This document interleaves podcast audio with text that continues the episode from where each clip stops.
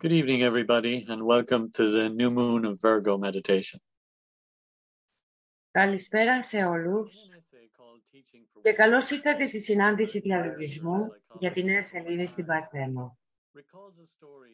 Κανός καθηγητής ψυχολογίας Τόμπιν Χάρτ, σε ένα δοκίμιο με τίτλο «Διδασκαλία για τη Σοφία», θυμάται μια ιστορία που του διηγήθηκε ένας καθηγητής του κολεγίου του, σχετικά με μια σχολική εκδρομή που έκανε στο όταν ήταν μικρό παιδί.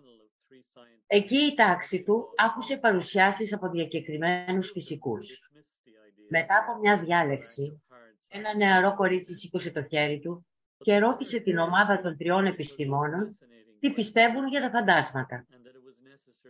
Δύο εξ αυτών απέριξαν την ιδέα, επικαλούμενη την έλλειψη αδειάσης των επιστημονικών στοιχείων.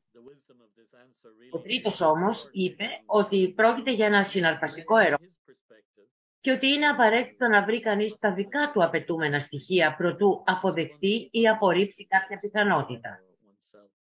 Η σοφία αυτής της απάντησης βαθιά ένα νεαρό αγόρι, οδηγώντας τον να ανοίξει την οπτική στο μυστήριο και στη δυνατότητα όλων των πραγμάτων, καθώς και στην ευθύνη του καθενός να τα ανακαλύψει μόνος του ποιότητες που αργότερα θα ενέπνεαν και τους δικούς του φοιτητές.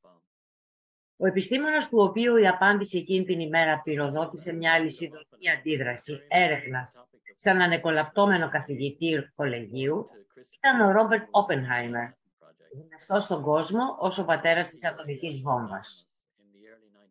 Η ζωή και το έργο του Όπενχάιμερ είναι ένα αρκετά επίκαιρο θέμα συζήτησης αυτές τις μέρες, λόγω της ταινίας του Κρίστοφερ Νόλαν για το σχέδιο Μανχάτεν.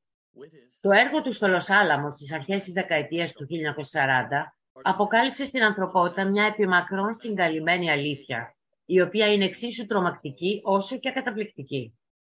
Με αυτό το γεγονός τέθηκε μπροστά στα μάτια όλων η δυνατότητα μιας αφάνταστης καταστροφής ή η προοπτική μιας αφάνταστης δημιουργίας.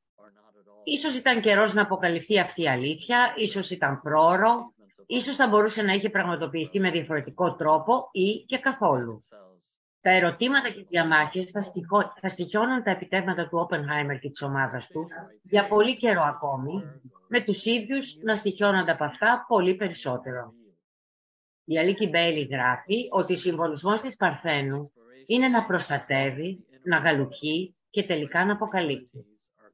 Για τους σπουδαστές της προαιώνιας σοφίας, η έρευνα της οποίας μας οδηγεί στους εσωτερικούς κόσμους, όπου σταδιακά αποκαλύπτονται νέες πραγματικότητες, ο στοχασμός πάνω στις εμπειρίες των αρχικών πρωτοπόρων της πυρηνικής σκάσης μπορεί να φέρει κάποιες χρήσιμες ιδέες. Διότι, καθώς αυτοί οι επιστήμονες κοίταζαν πίσω από το πέπλο, για να δουν αυτό που λίγοι άλλοι μπορούσαν να δουν, καθώς ανέπτυσαν μεθόδους και μηχανισμούς εργασίας με το αόρατο και καθώς οι συνέπειες των ανακαλύψεών τους άρχισαν να τους αποκαλύπτονται, πολλοί από αυτούς επιχείρησαν να δοκιμάσουν αυτή τη νέα γνώση με την παρουσία της σοφίας. Γιατί η σοφία, σύμφωνα με το Τιβετινό, είναι η φωτισμένη εφαρμογή της γνώσης μέσω της αγάπης στις υποθέσεις των ανθρώπων. Α πάρουμε για παράδειγμα τον Λέο Ζήλαρ, τον πρώτο που επινόησε μια μέθοδο για την επίτευξη μιας πυρηνικής αλυσιδωτής αντίδρασης και του οποίου την ιστορία αφηγείται το BBC στο podcast «Η βόμβα», «The Bomb». Ω Εβραίος φυσικός στη Γερμανία, ο Ζήλαρ είχε τρομοκρατηθεί από αυτό που θα έκαναν οι Ναζί αν κατάφεραν να πραγματοποιήσουν μια επιτυχημένη αλυσιδωτή αντίδραση. Αφού διέφυγε από τη Γερμανία, εργάστηκε ακούραστα και αποφασισμένα για να πείσει πλήθος σκεπτικιστών να του δώσουν την ευκαιρία να δοκιμάσει τη μέθοδό του, ώστε αυτή να περάσει στα χέρια των σημαντικών δυνάμεων. Όταν τελικά πέτυχε το σκοπό του και το πείραμά του στέφθηκε με επιτυχία, συνειδητοποίησε ότι μια τέτοια τεχνολογία στα χέρια οποιοδήποτε στρατιωτικού αποτελούσε μια τρομακτική προοπτική. Πραγματοποίησε τότε μια απέλπιδα και καταδικασμένη προσπάθεια να αποτρέψει την κατασκευή και την κυκλοφορία μιας πυρηνικής βόμβας. Αυτό που παρατηρούμε στο Ζήλαρ είναι μια συνεχής κίνηση μεταξύ των ικανοτήτων του ανώτερου και του κατώτερου νου, μεταξύ γνώσης και σοφίας. Βλέπουμε να τον οδηγεί η ενόρασή του να οραματίζεται λαμπρές ιδέες, όπως και τον βλέπουμε να μετατρέπει αυτές τις ιδέες σε πρακτικά πειράματα, καλλιεργώντας τες για να εκδηλωθούν στη μορφή που περιέχει το όραμα. Στη συνέχεια τον βλέπουμε να διερευνά αυτή τη νέα γνώση και πάλι με τις ανώτερες ικανότητές του, ρίχνοντας πάνω της το φως της σοφίας και αποκαλύπτοντας την πλήρη έκταση των δυνατοτήτων της. Αυτή η μία μπρος και μια πίσω χορευτική κίνηση μεταξύ του ανώτερου και του κατώτερου νου, τόσο εμφανής στο Ζήλαρ, αποτυπώνεται επίσης στις σχέσεις μεταξύ επιστημόνων, στρατιωτικών, διπλωματών και πολιτικών στο κατόφλι της ατομικής εποχής. Ο ίδιος αυτός χορός είναι επίσης χαρακτηριστικός στις ζωές των ζηλωτών που εργάζονται στα πλαίσια μιας εσωτερικής σχολής, εκδηλώνοντας τις ποιότητες της μορφές μιας νέας εποχής. Για τους εργάτες του απόκρυφου, η μεγάλη πρόκληση της επερχόμενης εποχής είναι να εισχωρήσουν πίσω από το ΠΕΠ, να προσπαθήσουν να προσδιορίσουν και να κατανοήσουν τι κρύβεται εκεί, να καλλιεργήσουν αυτές τις ποιότητες και να τις αναδείξουν προς όφελος όλων των βασιλείων της γης. Η αποκάλυψη έρχεται με πολλές μορφές και σε ποικίλα επίπεδα. Αυτό που αποκαλύπτεται στη μάζα της ανθρωπότητας είναι διαφορετικό από αυτό που παρέχεται στους άντρες και τις γυναίκες καλής θέλησης. Αυτό που βλέπει ο υποψήφιος είναι μικρότερο από το μαθητή. Μαθητή, μικρότερο από το μοιημένο. Το καθεξής. Ο καθένας μας έχει την ευθύνη να ανακαλύψει το μερίδιό του στο σχέδιο και την ευθύνη να αποκρύψει ή να αποκαλύψει και επομένως χρειαζόμαστε τη σοφία για να διακρίνουμε τι είναι το πλέον ενδεδειγμένο σε κάθε περίσταση. Στα πλαίσια της επικρατούσας ακαδημαϊκής κοινότητας, η διερεύνηση της σοφίας έχει κρίσιμες ιδέες. Ο Τζον Μίτσον γράφει «Η ουσία της σοφίας έγκειται στο να διατηρούμε τη στάση ότι η γνώση είναι παραπλανητική. Πολλοί ωστόσο εξακολουθούν να συγχέουν τη γνώση με τη σοφία. Καθώς ο κόσμος κατακλείζεται ολοένα και περισσότερο από πληροφορίες και οι άνθρωποι γίνονται καλύτεροι γνώστες, η διάκριση μεταξύ γνώσης και σοφίας χρειάζεται να τονιστεί περισσότερο. Θα βρισκόμαστε στη σημερινή μας δυσχερή θέση εν ώψη του ρόλου της τεχνητής νοημοσύνης αν αυτή η συνείδηση υπήρχε στους πολλούς. Τελικά, όπως επισημαίνει ο Τόμπιν Χαρτ, σοφία είναι η ικανότητα να χρησιμοποιούμε τη γνώση με σύνεση. Για το σπουδαστή του εσωτερισμού, αυτές είναι σημαντικές διαπιστώσεις. Το έργο μας μας καλεί να συμβάλλουμε στην εξέλιξη της συνείδησης. Εργαζόμαστε με σύνεση, θα πρέπει να έχουμε επίγνωση ότι η γνώση, εργαζόμενοι με σύνεση, θα πρέπει να έχουμε επίγνωση ότι η γνώση που αποκτούμε μπορεί να έχει ανακρίβειες. Κάτι που ο Θηβετανός μας υπενθυμίζει με τη δήλωση που υπάρχει στην αρχή των βιβλίων του. Συνεπώς δεν θα πρέπει να προσκοληθούμε ή να εμπλακούμε υπερβολικά σε πρακτικές, έννοιες ή ιδέες. Θα πρέπει επίσης να μάθουμε να επιφέρουμε ηρεμία στο συναισθηματικό μας σώμα. Υπάρχουν φορές που τόσο μας συναρπάζουν οι ιδέες που μας έρχονται, ώστε νιώθουμε την ανάγκη να τις ξεφουρνίσουμε. Όπως πει στο τραγούδι του ο Elvis Presley, λένε οι σοφοί πως μόνο οι τρελοί εφορούν. Και κατά συνέπεια πρέπει να μάθουμε να δημιουργούμε ένα κενό μεταξύ των ιδεών μας και των πράξεών μας. Για τον αποκρυφιστή η σοφία είναι πράγοντας μεταξύ ιδεών και πράξεων, μεταξύ της εθερικής μας πραγματικότητας και της φυσικής μας εμπειρίας, επιτρέποντάς μας να ζούμε στον κόσμο χωρίς ταυτόχρονα να ανήκουμε στον κόσμο. Η καλλιέργειά της μας επιτρέπει να λειτουργούμε ως αποτελεσματικός καθαρτήριος οίκος για τις αναβιώμενες μορφές, προστατεύοντας εκείνες των οποίων η αποκάλυψη θα προκαλούσε οπισθοδρόμηση, καλλιεργώντας άλλες μέχρι το σημείο όπου είναι έτοιμες να αποκαλυφθούν και τελικά αποκαλύπτοντας εκείνες που θα κάνουν το μεγαλύτερο καλό για τα βασίλεια του κόσμου. Σε αυτή την προσπάθεια μπορούμε να μάθουμε πολλά, αναλογιζόμενοι τις θυελώδεις εμπειρίες των σπουδαίων διανοιών που πρώτοι εισχώρησαν στον υποατομικό κόσμο.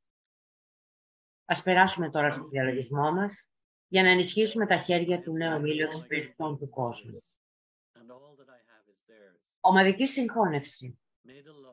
Ήρθα με τους αδερφούς μου στον Όμιλο και ό,τι έχω είναι όλα δικά τους. Ήρθε η αγάπη που είναι στην ψυχή μου να διαχειριστεί προς αυτούς. Ήρθε η δύναμη που είναι μέσα μου να τους ανυψώσει και να τους βοηθήσει. Ήρθε οι σκέψεις που δημιουργεί η ψυχή μου να φτάσουν σε αυτούς και να τους ενθαρρύνουν.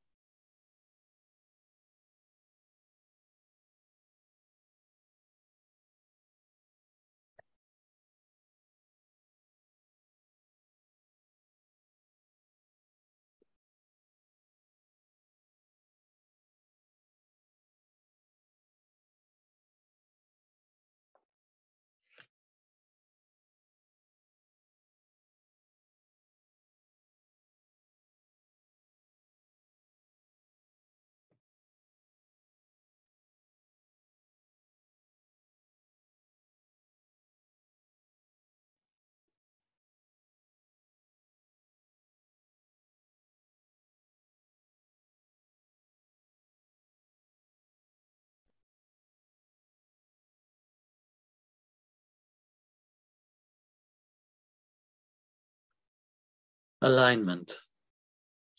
Τη γράμμιση.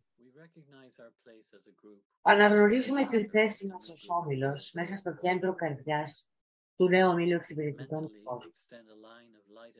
Προβάλλουμε νοερά μια γραμμή φωτεινής ενέργειας προς την πνευματική ιεραρχία, το κέντρο της πλανητικής καρδιάς, προς τον Χριστό, την καρδιά της αγάπης μέσα στην ιεραρχία και προς τη Σαμπάλα, όπου η θέληση του Θεού είναι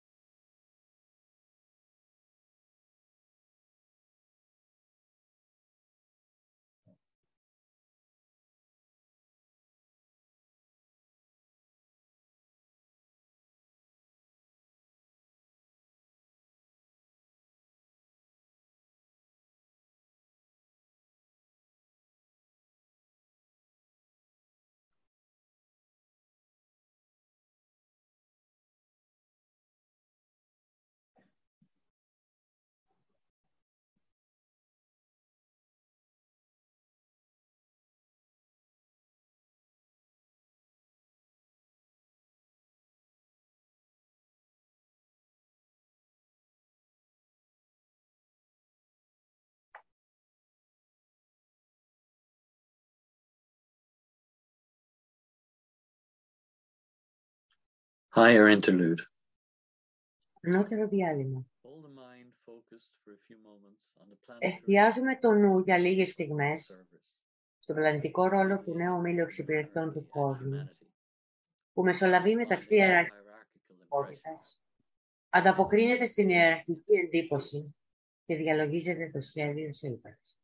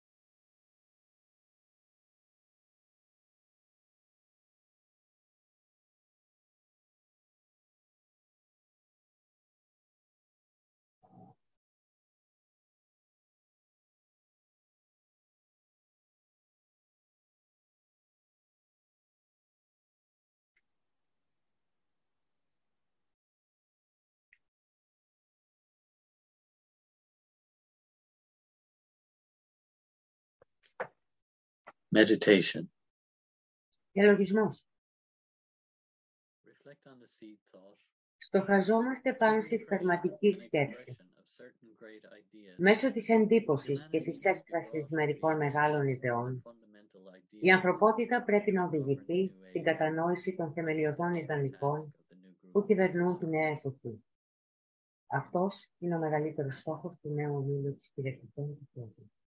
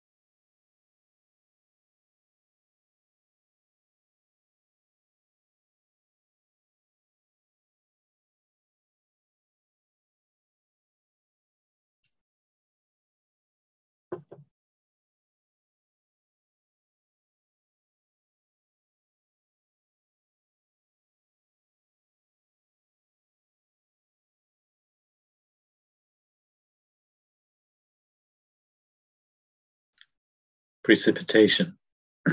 Καταστάλαξη. Οραματιζόμαστε την καταστάληξη της θέλησης και το καλό, την ουσιαστική αγάπη σε όλο τον πλανήτη.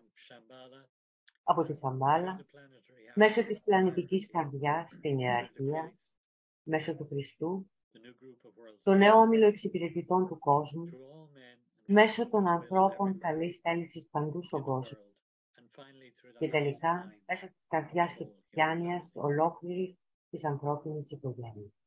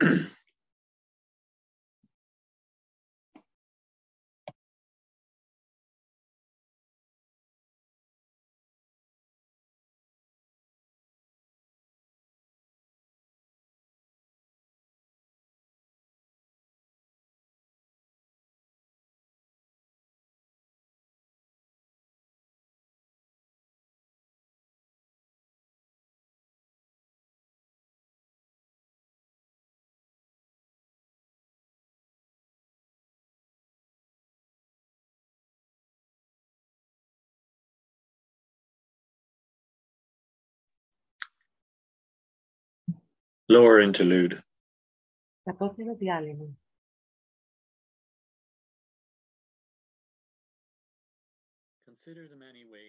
Λογιζόμαστε τις πολλούς τρόπους με τους οποίους η δύναμη της μίας ζωής και η αγάπη της μίας της πραγματοποιούν του κόσμου μέσω των μελών του νέου ομίλου εξυπηρετητών του κόσμου και έτσι δομούν τη σκεπτομορφή της επίλυσης των παγκόσμιων προβλημάτων.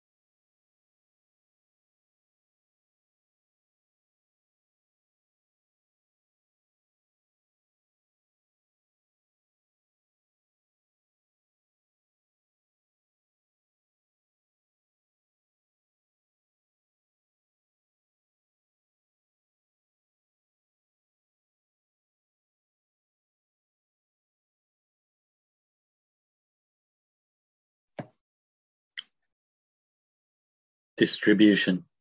Διανομή. As the great invocation is sounded, Εκφωνούμε τη μεγάλη επίκληση και καθώς το κάνουμε, οραματιζόμαστε την ανθρώπινη συνείδηση να ακτινοβολεί από το φως, την αγάπη και τη δύναμη. from the point of light within Από την the αιστεία mind του of God, φωτός, let μέσα light από τη διάνοια του Θεού, into ας the διαχυθεί φως μέσα στις διάνοιες light των ανθρώπων. Descend on Το earth. φως ας κατέλθει. From the point of love Από την αιστία within της the heart of αγάπης, God, μέσα από την καρδιά του let Θεού, love stream ας διαχυθεί αγάπη into μέσα the στις mind καρδιές των hearts of men. ανθρώπων. May Christ Ήρθε ο Χριστός return to να earth. γυρίσει στη γη. From the center, Από το where the will κέντρο, of God όπου η is known, θέληση του Θεού είναι γνωστή, let purpose ο σκοπός guide σας καθοδηγεί the τις living μικρές lives of θελήσεις των men. ανθρώπων. The Ο purpose σκοπός which the που οι masters διδάσκαλοι know and serve. γνωρίζουν και υπηρετούν. From the center, Από το which we κέντρο, call the που ονομάζουμε ring of men, φυλή των ανθρώπων, let the plan το of σχέδιο love της and αγάπης light και του work φωτός out, ας and πραγματοποιηθεί may it seal the και ήρθε να decree σφραγίσει where την πύλη του evil κακού. dwells. Let Το light φως, and η love αγάπη and και η power δύναμη restore ας the αποκαταστήσουν το plan on σχέδιο earth. πάνω στη γη. Oh.